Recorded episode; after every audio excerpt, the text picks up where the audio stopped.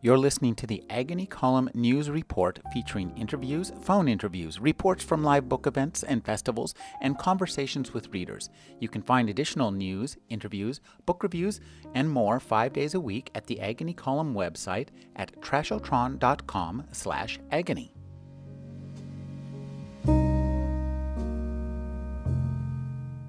It strikes me as I listen to these two readings how perfectly adapted crime fiction is to get into political comment, to, to get Practically us to, synonyms. Yeah. Regrettably.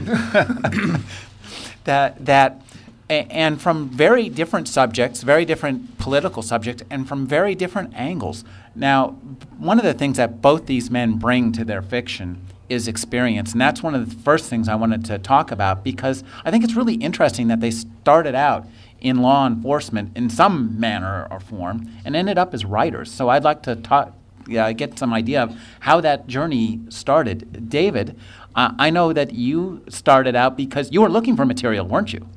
Um, yeah, I, I wasn't a PI who became a writer. I was a writer who became a PI. I was actually studying acting and trying to and writing some short stories. I'm not sure which way I wanted to go. And uh, two people I was in acting. This is, I mean, this is such a stupid story. It has to be true.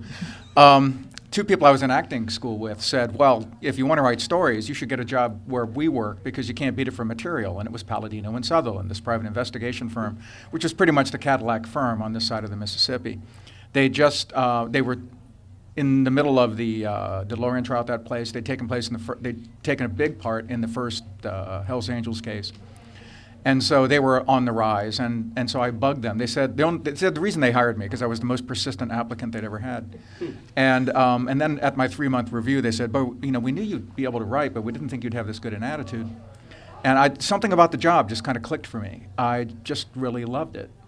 Um, I'd thought about being a lawyer earlier on and then had wavered off course. And this was like being a lawyer, but at street level. And I just thought these will be my years at sea. You know, this is what I will write about in one form or another. And I think Barry can probably speak to this as well. It isn't so much data that you gather, it's a worldview that you accumulate over the years of doing this kind of work. Whereas, just like Barry said, you read the story and, and you go, wait a minute. and you just, you know, there's, you're, you're always reading the holes in the story, not the story. And, and as writers, of course, that's what we do. We're always filling in the holes. And, uh, but it's just that when you read news accounts, you, you see the holes almost automatically given. If you've ever worked on a headline case, if you've ever you know, worked on something that was in the news and you realize what's not there, um, I think that's probably informs my writing more than anything else, what's not there. Barry, you presumably have to talk about what's not there. David put that so nicely. I don't really have anything to add, except maybe just on the on the personal side. I didn't go to the CIA thinking that I was going to be a novelist, although I should have at the time. I've always liked to write ever since I was a little kid, and I've always thought it would be a really great way to make a living being a novelist. So in some ways, it's actually really pathetic that it took me until I was about 30 years old uh, to realize, well, you, you you like this, you're good at it. Have you ever decided to give it a try and see if you can make a living at it?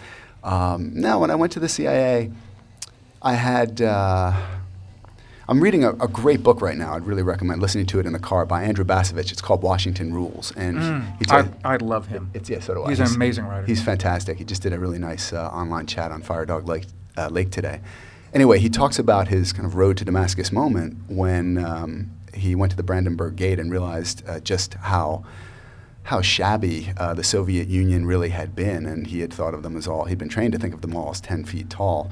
Um, and until that time, his education, as he put it, was mostly just a collection, is the collecting of inert facts. That's how I was at the CIA, really. I think I had a good education, Ivy League education, and I read a lot about the world. But there were mostly inert facts in my head. Uh, it wasn't until later, until I started writing, until I started getting uh, more and more of my news and commentary from the blogosphere, that I would say I started to understand things. And uh, that'll, that'll be a lifelong process, I'm sure, but I seem to be making reasonably good process, progress. Um, I, ha- I just have to share one quick thought on this, this notion of seeing the holes in the story. Um, I, I have to show you the cover of, I don't know if you've seen it, this week's Time magazine. It's right over here. I'm just going to grab it. And it's, it's a pretty horrifying photo, so brace yourselves. Oh, I know what photo you're going to talk about. And um, Yeah.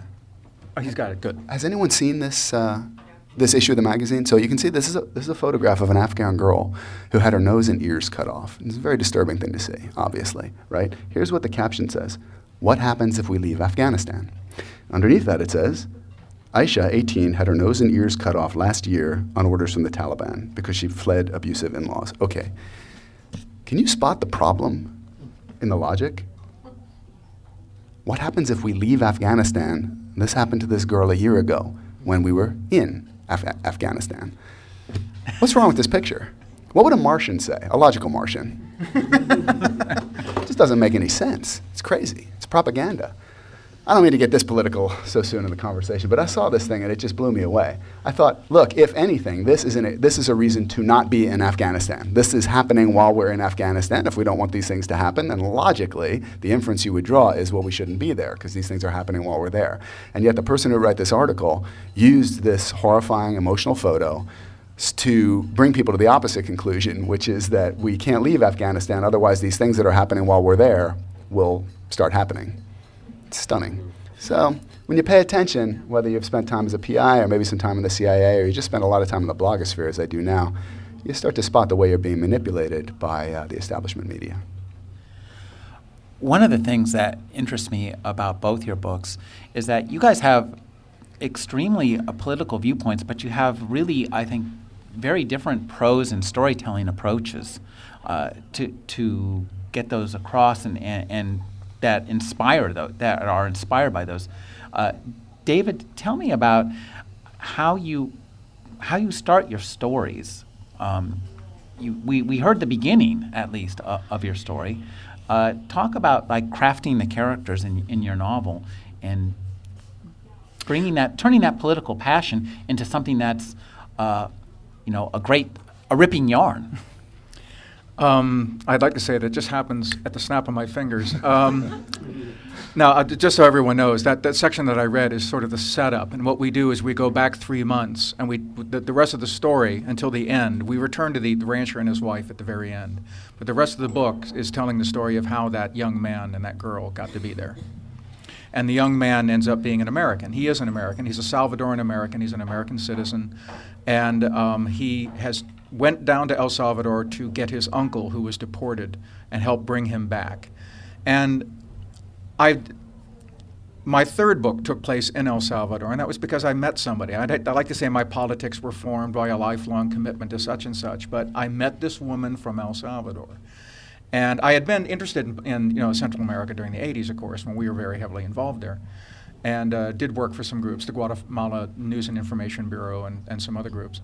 But uh, meeting Anna was an eye opener, and um, I don't want to steal too much fire here, but I mean, her personal story was so engaging, I knew I needed to write about this part of the world. And she opened El Salvador in a way that I just hadn't seen. Well, that got me to get to know her family, and once you get to know immigrant families, you realize that in every immigrant, especially a Latino family, that they're called mixed status, which is, you know, there's going to be citizens, there's going to be legal immigrants, there's going to be illegal immigrants, all in the same household. So they all sense this, this sense of threat very viscerally. And, um, and yet they're, they're doing everything they can just to try to make, I mean, uh, you know, Anna came here just to make sure her life or her kids would mean something, that her kids would have a future. And so I, for me, it was just a very personal connection.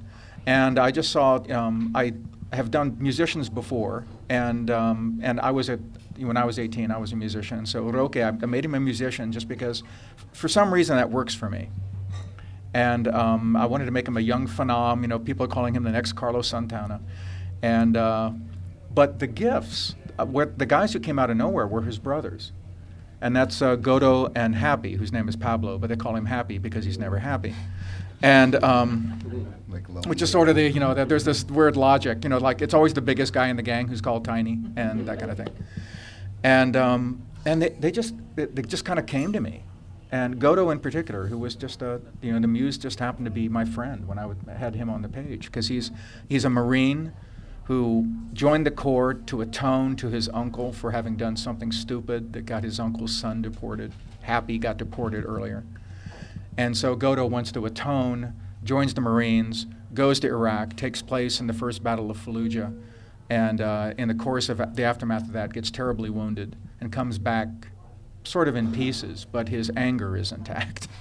and um, that, I just kind of sailed with that. And then the, the, other people were based on people that I knew or were composites of people I knew, and not all Latinos. I mean, the, the father figure is also partially based on my own father, who was a truck driver. And, so, and he's, I, my, the uncle in the family is a port truck driver.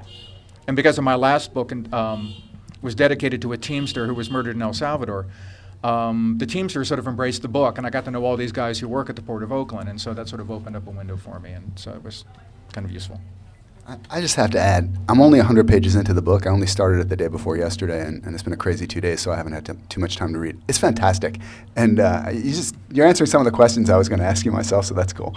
but, um, but one of the things I just have to say that I love about it is this is not um, uh, a culture that I know very much about, and for me, one of the greatest joys of reading a novel is when you really get transported into a world that you you don't otherwise know, and it feels real. It feels like you really are getting to know this culture, these people, the society, and its mores. And, and uh, anyway, that's the kind of book. Do they know I'm running? Is uh, I'm really loving it. So I, I just had to share that. I, if I can share it, you know, you get reviews and everything. They're always really nice. But um, a woman who was a student at a conference I was at recently, she teaches at Mills College, and her husband, um, her husband is Latino, and so her father-in-law was reading the book, and she came home from the conference and this is actually this is the, the best compliment I've gotten so far. Is this guy said uh, her father-in-law it was almost finished and he goes, "Is this a cholo with a white boy's name?" and she said, "No, he's a white boy." That's awesome. And he said, "He is a poet of my people." That's really nice, dude. I know that just bury me now. I'm never going to be happier. Barry, talk about how your I mean, your personal experience informs the character, the Treven brothers. I, I believe that uh, you are the Treven brothers. Uh, well, you know, so the Treven brothers, um, uh, Ben's got, Ben, the older brother, is a Black Ops soldier, part of the Joint Special Operations Command, JSOC, that maybe some of you know about, you've read about. Seymour Hersh broke a story a couple years ago about how JSOC was reporting directly to Vice President Cheney and carrying out assassinations, which the media these days calls targeted killings because it sounds a little more sa- sanitized. Um, JSOC runs all the Black Ops, Special Forces, et cetera. Uh, Ben's younger, younger brother, Alex, is a Silicon Valley attorney. So, you know, in a limited way, I know a little bit about these, wor- these worlds. I'm a, I was never a Black Ops soldier, but I spent a little bit of time in the three years in the secret world and uh, about a decade in private practice and then with a Silicon Valley technology startup uh, as a lawyer. So I know that world reasonably well. Uh, but I wouldn't make too much of the similarities. I think, and I'll be curious for David's thoughts on this too. But I think if you write a novel, you, will inv- inevitably get a lot of questions about how much of, is this character you, or how much have you put yourself in, of yourself into this character. And um, the short answer is, I don't think it would be possible to write any character who didn't have characteristics that you you have to recognize those characteristics in yourself. If you don't, then I don't know how you could how could you come up with this stuff. But I think the trick is to find something in yourself and distill it out and then culture it in this new character who you've created, who you've tried to understand as best as you can by asking what does he want, what is he afraid of, what, is, what were his formative experiences or her formative experiences, et cetera. And then you, you culture this, this thing that you recognize yourself in this entirely new person, and it expresses itself in a different way. So on one level, you'll say, oh, if you know me, you might say, oh yeah, I recognize this or that in these characters. My family likes to play, um, and some good friends of mine like to play those games when I write a book. and uh, I mean, it's fun and it's informative, but again, you can only take it so, so far because, yeah, I might have started with something that I recognize in myself, but it expresses itself so differently in a different person. Well, it brings up Grace Paley's great line, which is don't write what you know, write what you don't know about what you know. And I think that's, that's really that great springboard. You always start with your experience, but it's that what if. It's the imaginative leap that, I don't know, I don't get excited until I start making, you know, it's like, and I don't mean making it up like just out of yeah. thin air, but asking those questions, you know, okay, I only know this much. Yeah. But if I ask, you know, what if that happened? For example, you're saying, well, why 2 then 92? You know, and, and I'm thinking, what if, you know, just, just a couple on the border actually had to confront these two kids coming across? What would you know? And and you know for reasons which seem legitimate, which aren't you know racist or anything. And I just Right. really wanted to own that position. You know, what if? And that's what engages you. And it's, it's that sort of imaginative leap that I think really begins to get the juices flowing. If you're just reporting what you already know, it really isn't. You just don't feel energized. I don't think. No, I agree. Yeah. Well, one of the things I think that uh, makes both these books uh, so, so um, involving to read is, uh, I think, a sense of uh, prescience when you engage upon those kind of imaginative forays. I think both of you guys kind of are uh, writing the headlines ahead of the headlines uh, in, in a fictional form. And I think that's really interesting the way that happens. I mean, David, this book, your, your book is you know, all about the, the immigration crisis. And when we read it, it really gives us a great uh, a variety of perspectives on something that's happening and developing, even as we speak. And the same with yours, Barry. I mean, there's something about the these um, the CIA memos just in the, the Chronicle today. I mean, these things are happening. I think what, when you guys engage in it in an imaginative fashion, I, I really feel like you uh, get us get connected to the world in a way that's I think um, more real than real in a sense. Well, uh, it's funny. A lot uh, when you talk to lawyers or PIs or or uh, people who've worked in government who write novels, you'll find very often what they say is the, re- the reason I write novels is so I can finally tell the truth. um, I mean, trust me. You know, nobody in a courtroom wants to hear the truth. And that whole notion that the whole truth, nothing but the truth, I mean, everybody knows that's not true. Um, I mean, that's what evidence suppression is all about. Um, you know, you want to set the narrative. You want to, you know, you want your story to get to the jury. They'll tell their story, and then hopefully you've told yours a little more compellingly, and the jury will see that. And that's really what it's all about. But everything else that you know that was never presented in the courtroom, those are the things that almost every cop I know that writes, every lawyer I know that writes, that's what they want to bring to the to, to the table. Um, Agreed.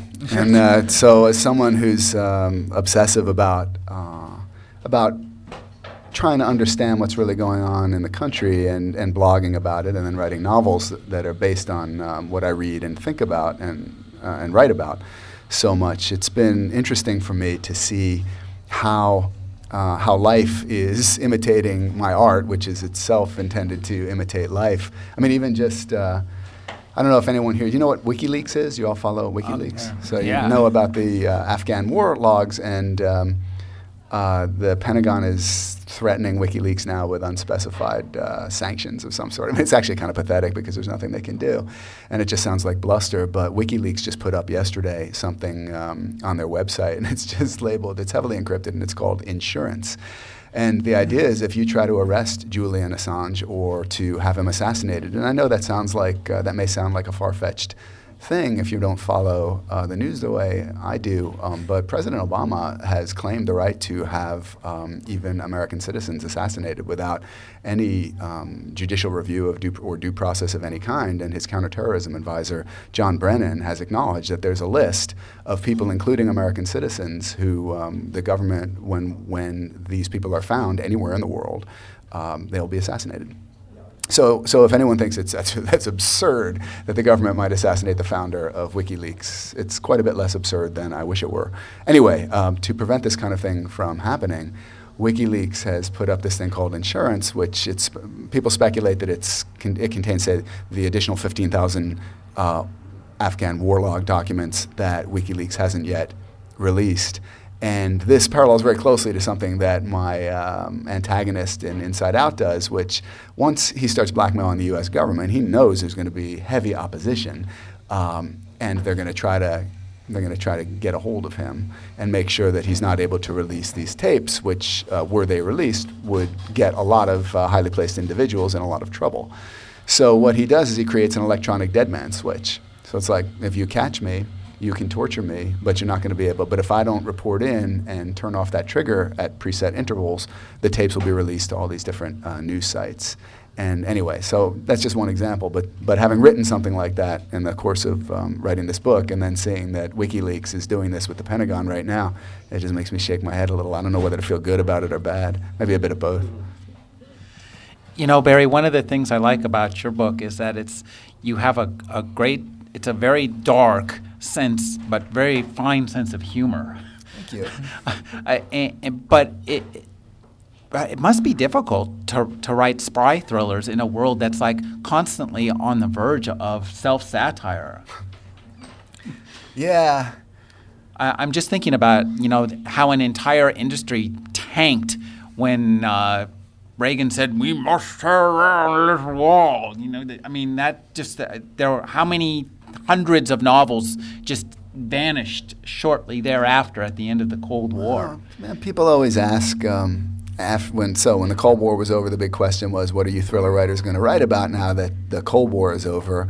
And then uh, Bush knitting. knitting, exactly. It's what else could we do? It'll be garden mysteries now. Um, and then uh, when W became president, there were no more questions like that. But then when but then when Obama became president, people started asking again, and. Uh, my response to the, well, what are you going to write about now that Obama is president is, don't you know that the cover up is always worse than the crime?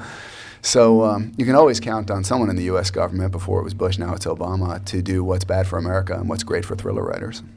Well, um, but and this is where I mean, when I did Blood of Paradise in 2007, I was beginning to see the, you know this the the organized crime situation in Latin America was already, especially Central America, was already crystallizing. And the fact that you had this stratification, I mean, it was stratifying during the Clinton administration. And finally, one of his aides said, you know, we weren't really prepared for that which was, you know, when the civil wars were over and we thought, oh, well, democracy is won, we didn't realize that there's going to be arms caches all over these countries, you know, with paramilitary groups who basically could act completely without impunity and weren't really going to have too many jobs. And they were right on the route between Colombia and Mexico in the United States, where 50% of the drugs in the world get consumed. What do you think they're going to do?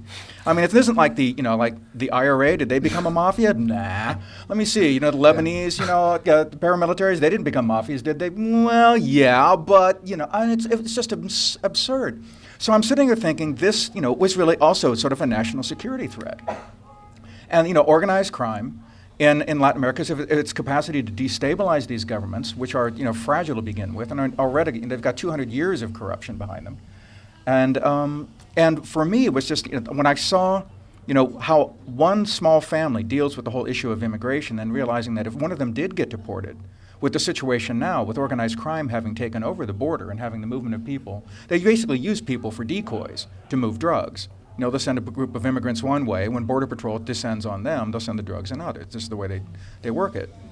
And um, that this meant that even more than, than before, when, you know, you had a coyote that you had to pay, those guys are all gone. You know, now you're paying gangsters. Now you're involved with organized crime just to reunite your family. What does that do? What does that do to the families? What does that do to us? And that was kind of, and, and I, I, personally, you know, sit there and think, you know, we're, we're locked now because of that ridiculous war in Iraq. We're stuck in a situation in the Middle East. And at our back door, we've got one of the most incredibly destabilizing situations you can imagine. And we're just hoping that the Merida initiative will work. Whereas when you realize that 25% of Mexico's GDP is wrapped up in drugs, they're not going to want to stop the drug trade. My God, the co- country will descend into chaos. What they want to do is control it which is why everybody thinks that they're favoring the Sinaloa cartel, which is exactly what they're doing. Anyway, that's my riff. I just, okay, I'll get off my soapbox. I'm done now. no, I, I, that, that was very interesting. One of the things I think that's, that's interesting about, about your book is how uh, the, the crime cartels have you know, become de facto governments in, in, in these countries. And, and the, the great thing about crime fiction, we all know, is that the characters can go from the you get a view of the country and the community and the society from the very lowest of the dregs up to the top of the top. And that's still true, only now it used to be who was at the top were the uh, were the politicians, or now it's the gangsters who are at the top, at least in South America. Well, the, well, I mean, they were for quite a while. I mean, it, it's, you know, that type of soldier is a gangster anyway. Mm. And uh, it, the, the, fact that their, their true colors are now obvious to all but a few, um, Senator Jeff Sessions being one of them, who apparently just doesn't seem to have gotten the memo. Um, he's a special man. Yeah, he's a, he's a truly special guy. Um, it's, uh, I don't know, it, it is truly alarming to me because I just know so many people there and, and very, very decent people who deserve much better governments than they've gotten. And, um, and this is not going to resolve itself anytime soon. I mean, you've got poverty, immigration, drugs, weak democratic institutions and corruption. Those five problems are all so tightly interwoven. You can't solve the drug problem without solving the other four. You just can't. And so this is, this is why immigration is such an important issue, because it's not about who's here, it's about our relationship to Latin America. And if we mess that up, China is so ready to pounce on that region and say, you know what, we're your friend. America, once again, has shown that it's not. So here, let us help you. And there's a lot of countries beginning to look and realizing that, you know what, it's no longer a bipolar world, and we need to see, you know, find friends wherever we can. And um, right now, we're losing that battle. And if we do, if we go the Arizona route, well, we're going to lose it for good. And that's just, you talk about a, a national security problem. That's nuts. Well, talking about national security, you know, when you were describing uh, these uh, banana republic uh, down down south, I, it sounds a lot like uh, Barry's vision of America from from the inside. And I was thinking about how, um, you know, over the length of time, we've seen uh, the Soviet Union, for example, go from you know a complete and somewhat insane dictatorship to something a chaotic democracy, and we're seeing our own chaotic democracy slide in the opposite direction. and one of the things I think that Barry does very well is to give us that view, the the reasoning of the people from the inside as part of your character arcs. That's what I really like about these uh, Ben Treven books is that he starts out these books. He's kind of a right winger. I mean, in the first book, isn't he? Yeah. Yeah, I love that phrase, banana republic. Um, in fact, I, I, love so much of the nomenclature that we apply exclusively to other people, other countries, other cultures. There's so many.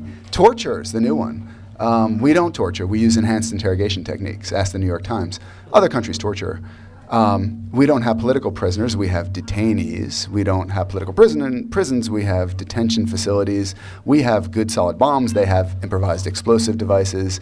And um, we have an establishment, they have an oligarchy, go on and on. Um, Israel has a security fence. Have you ever seen that thing? Um, I mean, if that's not a wall, there's no such thing as a wall. It's 18 feet high, two rows of concrete with barbed wire on top. But it's, it's amazing that it's called a fence. Anyway, um, like I said, sorry, it's, it's, a particular obsession of mine.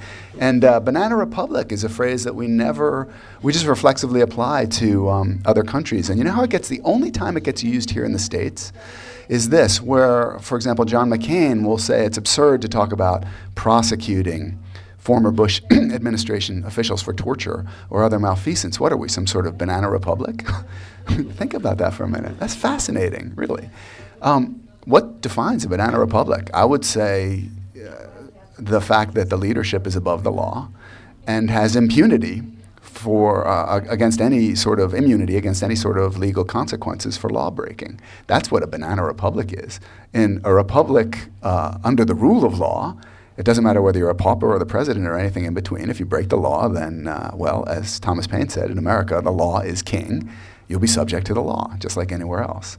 So when, when John McCain says, What do you think we are, some kind of banana republic? It's sad. I feel like, well, you're proving that we are indeed a banana republic. It's, it's crazy, uh, liberal, uh, dirty hippie leftists like me who would prefer us not to be a banana republic, but that's the way it goes. Anyway, um, as far as, uh, yeah, my, um, my villains, you know, I really try hard to understand what motivates anyone who does bad things in my books. In my earlier series, uh, John Rain, the half Japanese, half American assassin, look, we know that there are assassins, we know there are contract killers in the world.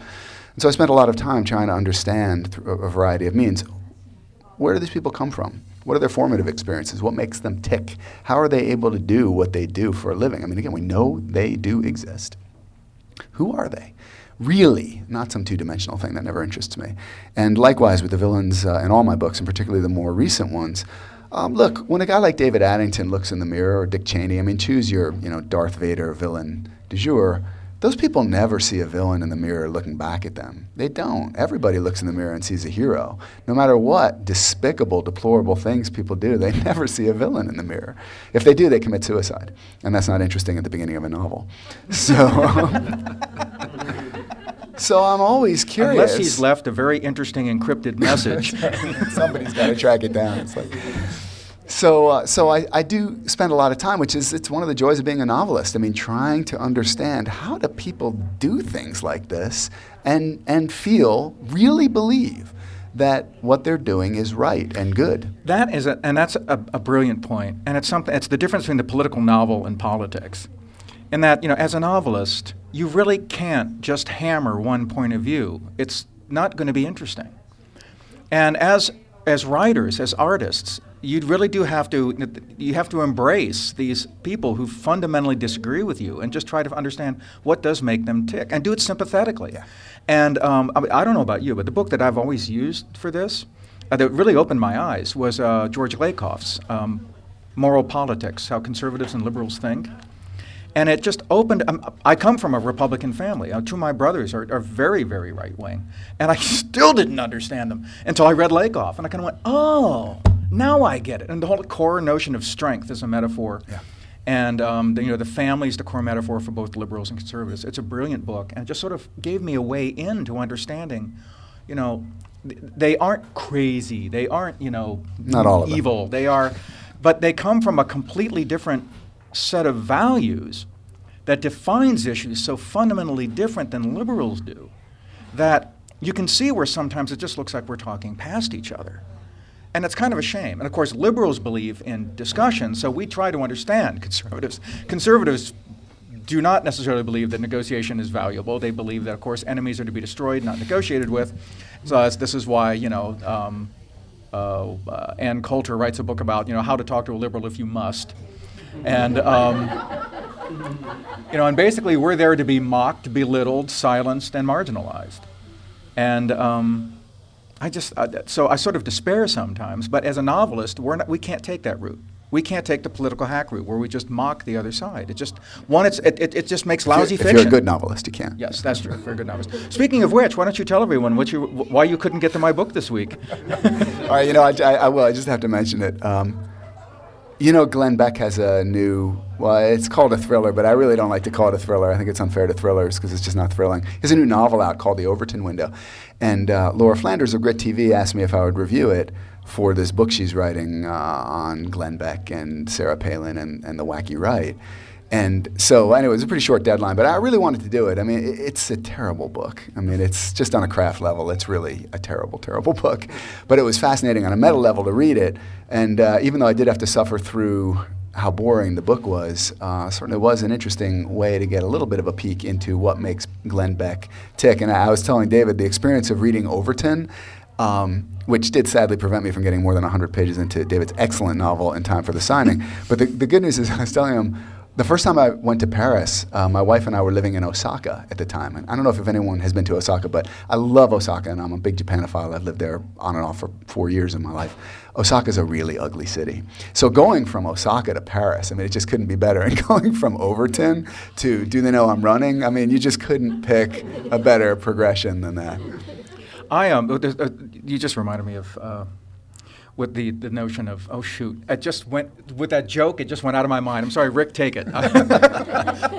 well, one of the things that, that interested me from your reading and in, in your book was this idea of information laundering. Yeah. I, I, thought this was a really fascinating idea, and, and, because that's that's what it is. It's like passing information. It's just like running dollars into one bank after another. You run the ideas and the messages from one bank to another till they come out to, to your sympathetic level. And, and I, I wonder if you talk about how that kind of informs your story. And, and, I mean, in a sense, you're kind of doing that too in your fiction, in a reverse. Um, well, what I'm trying to, yeah, I'm trying to um, expose the practice so that people will recognize what's going on. I can go on and on about this, but before I forget, I want to just suggest one thing. I don't know if anyone here reads Glenn Greenwald of Salon.com. Glenn Greenwald, two N's in Glenn. Just Google him and you'll find his site.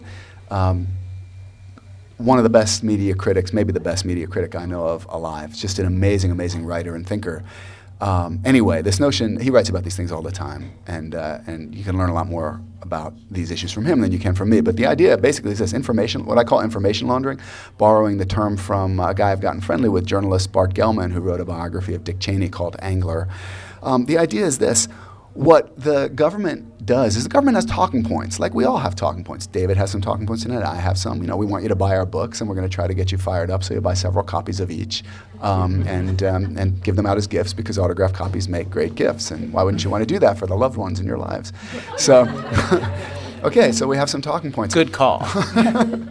The government has its own talking points, of course it does. But if the government, so then the question is, well, then why doesn't the government just issue a press release? Wouldn't that be more efficient? Uh, just issue a press release and you get your talking points across. And the reason is this that when the government issues a press release, we, the citizenry, know that we should discount it. I mean, the government's issuing this press release, we know it's self serving. So it's not actually an effective way for the government to communicate its points to the citizenry. What they do instead, what the government does instead, is has uh, various highly placed individuals, for example, someone like David Addington or the vice president himself, call up a favorite pet journalist. Um, uh, by journalist, what I really mean here is stenographer, and most of the established media does perform a stenographic function rather than an actual journalistic function. They leak their talking points, leak to uh, the pet journalist, who dutifully writes them up as a news story. And when people read that news story in the New York Times or the Washington Post, they don't realize that the anonymous source gave this stuff to, um, well, in this case, it was um, um, uh, Mark Mazzetti of the New York Times who broke those stories about the videotapes. I mean, that wasn't investigative reporting.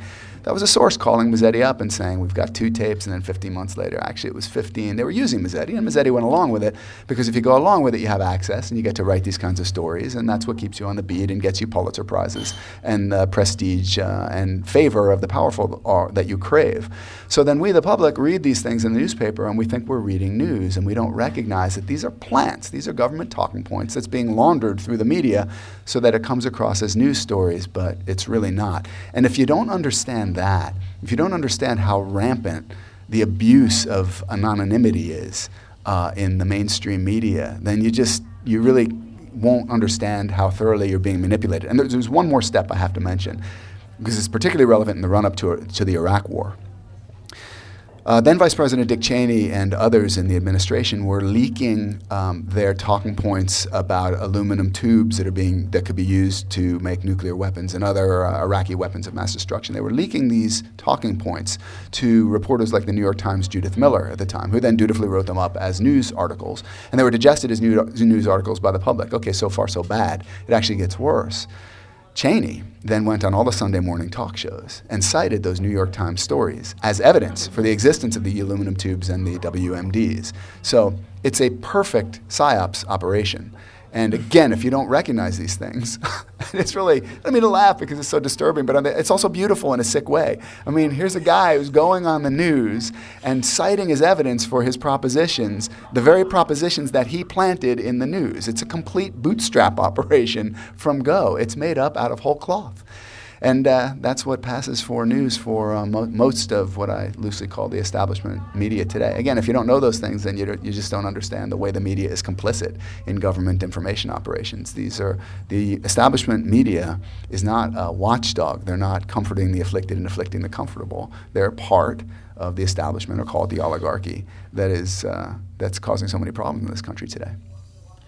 David, could you talk about how that works with the immigration debate? Because you've been uh, inside there and well, it's seen not, how it, it isn't just the immigration debate; it's the organized crime situation. I mean, most Mexican journalists who try to report on organized crime in Mexico are either killed, or they just they have to leave. I mean, it is you know it's an enforced silence. They they do not report. There, there may be pictures of bodies and so on and so forth on the street, and even those guys can be threatened.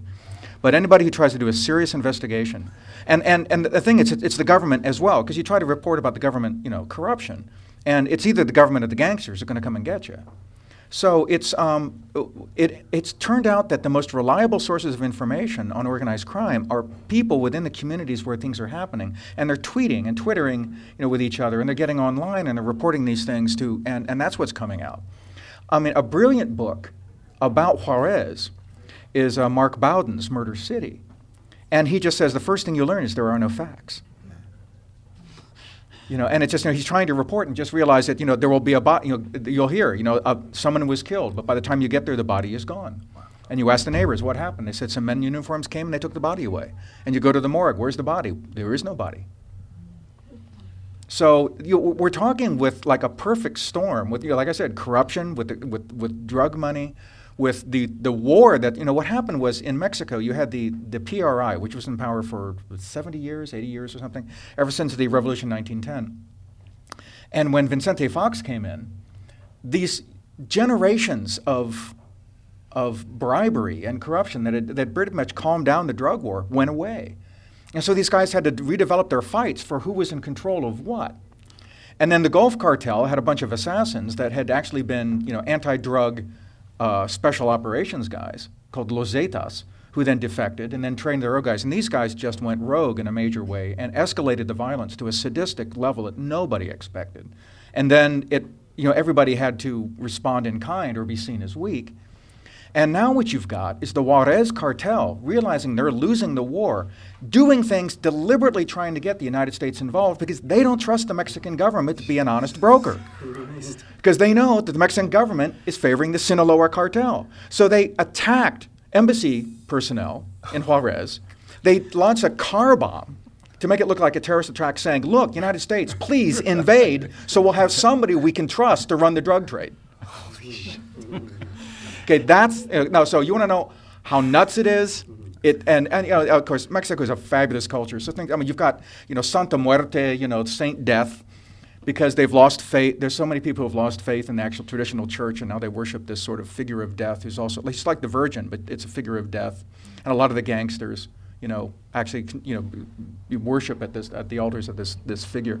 It's just a um, it's an amazing situation. And the thing, the, the, great thing about it is, if you, I don't care how crazy you were, how, how weirdly you've made it up, it couldn't possibly be even as half as interesting as what's actually going on, just because of the, the, the stew of things going on. And so anyway, I'll stop at that.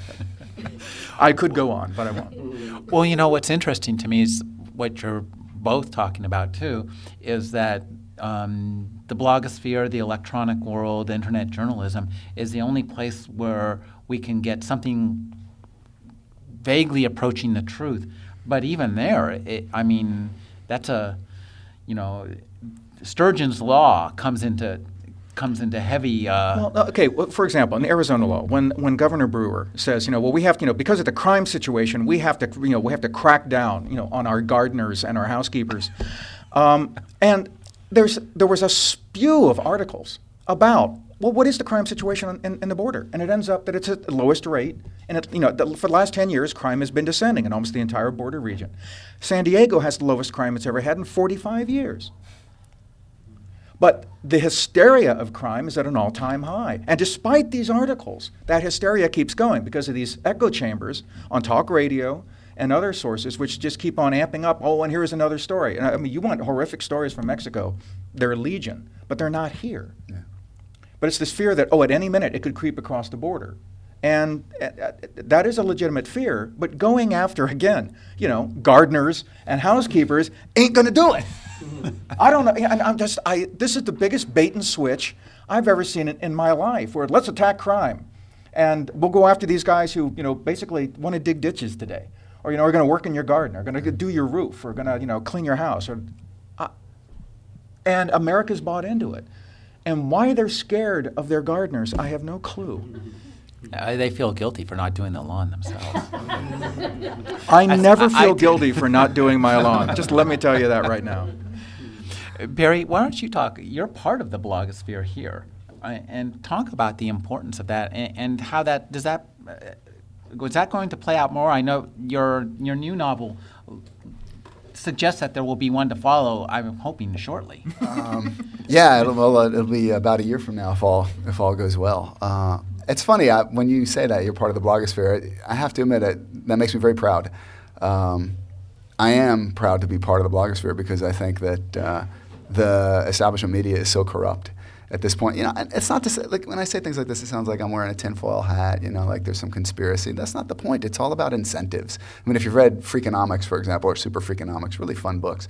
And in the second one, the authors say, look, we, we just have no organizing theme, but actually, if we, our editor said we have to have an organizing theme. So this is in the prologue of the second book. He says, so our organizing theme, theme I guess, is this: incentives matter That's it. Incentives affect behavior, and uh, that's what I'm getting at when I say that the uh, the mainstream media is uh, is in collusion with the government. I mean, there are certain incentives that are in place to reward journalists for being stenographers, and and so of course um, most people will follow the incentives, and that's the way it works. The blogosphere has arisen not just because technology makes it capable. I mean, just because technology can do something, the thing is not going to happen. There has to be a need for it also.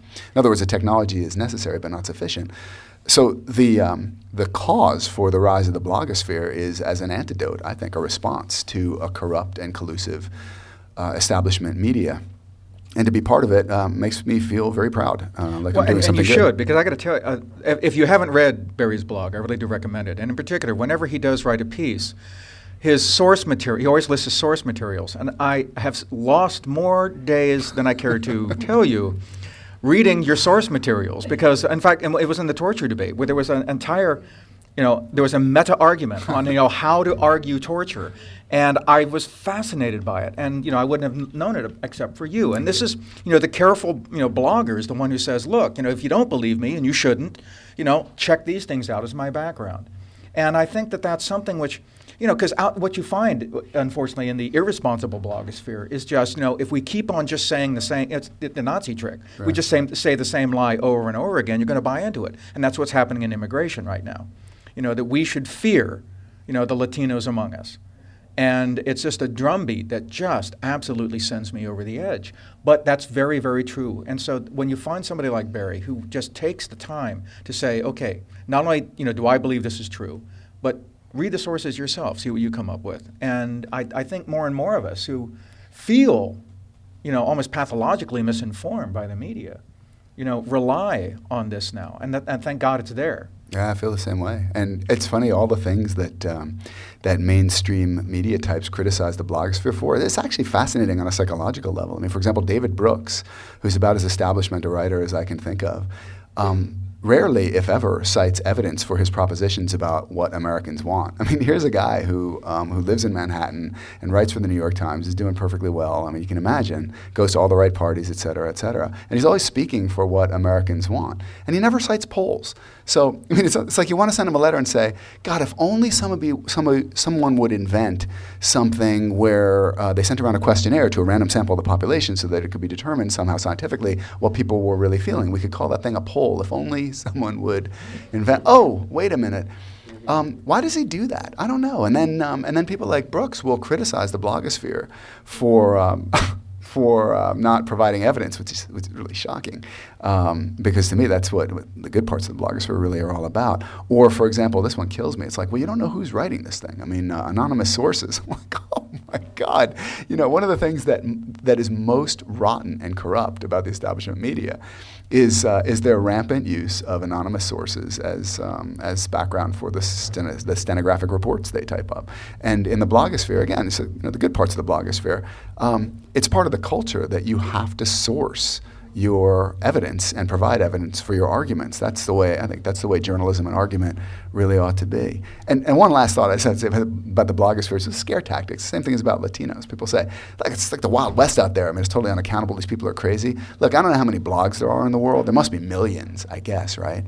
Maybe let's just say, for the sake of argument, that only one percent of one percent, or even one percent of one percent of one percent of the blogs are really good that probably still equals thousands of blogs, more than any one person can read, possibly read.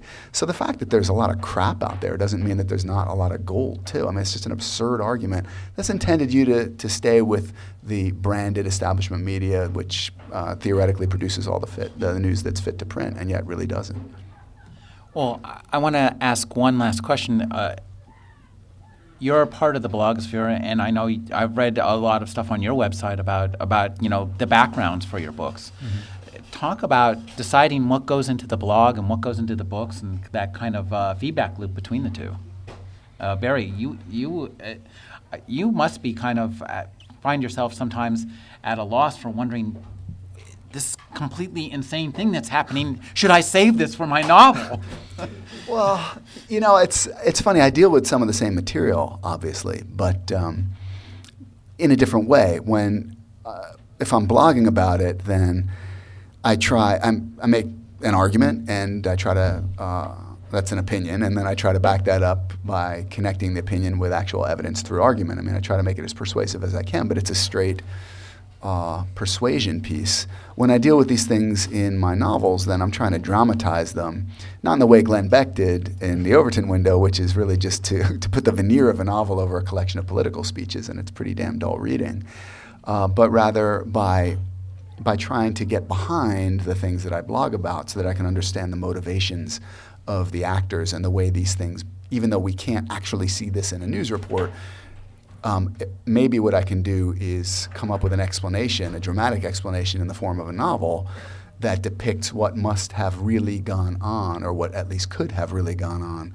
behind the scenes of the things that I blog about. So I don't, I don't usually stop and say, oh, uh, do I use that for the blog or use that for the novel? I mean, on any, on any given day, I'll, I'll, if something strikes me, I'll blog about it, and then it'll feed some other maybe novelistic portion of my mind. I'll tell you the one thing that I do that's uh, that's totally crossover. And if you pick up Inside Out, you'll see this at work. Government officials just say the damnedest things. so, and, and I guess it's an Art Linkletter show in the making. so, you know, some of what I've written in Inside Out might seem outlandish if you don't follow these things. And for that reason, I have a bibliography in the book and a list of sources. And also, um, I use epigraphs throughout the book to as a kind of flavoring so that you get an idea of, of what government officials and establishment journalists are really saying uh, and really believe. So it's like, look, if you think this is outlandish, here it is coming from the horse's mouth. Make of it what you will. Well, some part of the horse. yes. You know, it, I, I, finally remembered what it was I wanted to say before when you were talking about Glenn Beck's book and, and how it's basically just you, he creates characters who can just mouth his political beliefs. And I've always been astonished by the popularity of, of Ayn, Ayn Rand or Anne Rand or whatever, because I remember I got like six pages into the Fountainhead and I just went, this is the worst comic book I've ever read. I mean, they could at least put pictures in the damn thing. And I mean, I, or what I say, you know, when I'm trying to be glib and cute at the cocktail party, I'll say, this is Nietzsche for dummies. and, you know, I just, but that's their, that's their idea of a great book. And it's not surprising then that their novels would be, again, these programmatic things. It's like agitprop. It's like everything they accuse the Soviet Union of doing, you know, it's like that's their, that's their taste in fiction. Um, that's great. But it's true. When you do an, I mean, the thing is, when you're making an argument, you believe something, um, it's a fundamentally different thing. It's like, uh, whereas when you're writing a novel, you're really about the experience of it. It's not that there's a right and wrong. It's like, how does it feel? Mm. The novel gives you a sense to explain how does it feel to be in these situations? What is the experience of them? And as Barry said, you know, what do these characters fear? What do they love? What do they want? And to throw you into that you know and what i wanted what i wanted for example in my book to show is that if somebody really did say you know well no matter what we're going to get the family back together again. Well what does that no matter what entail?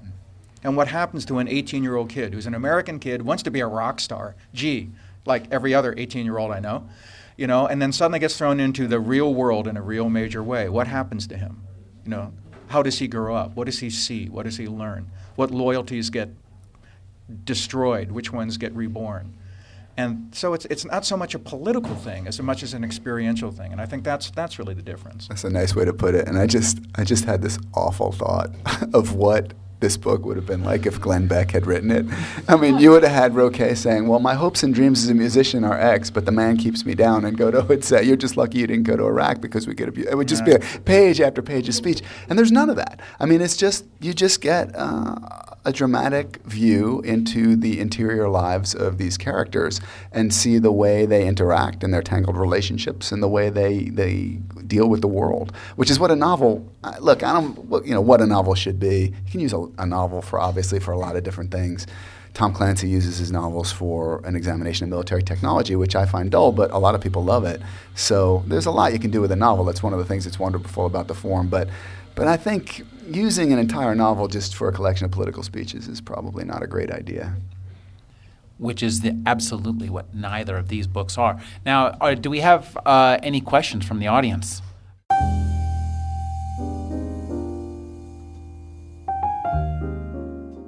You're listening to the Agony Column News Report featuring interviews, phone interviews, reports from live book events and festivals, and conversations with readers.